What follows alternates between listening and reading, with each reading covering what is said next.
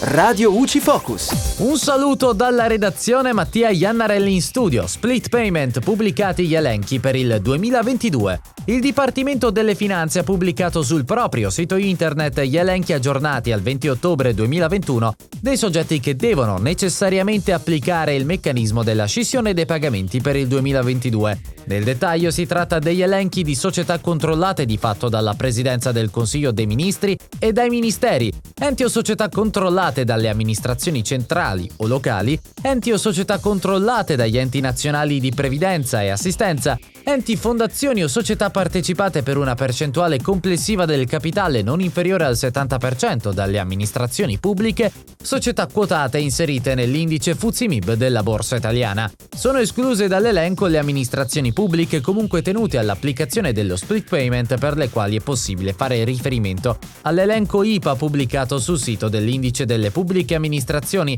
I soggetti interessati potranno segnalare tramite l'apposito modulo di richiesta eventuali mancate o errate inclusioni. E dalla redazione è tutto, al prossimo aggiornamento. Radio UCI. Informati e felici.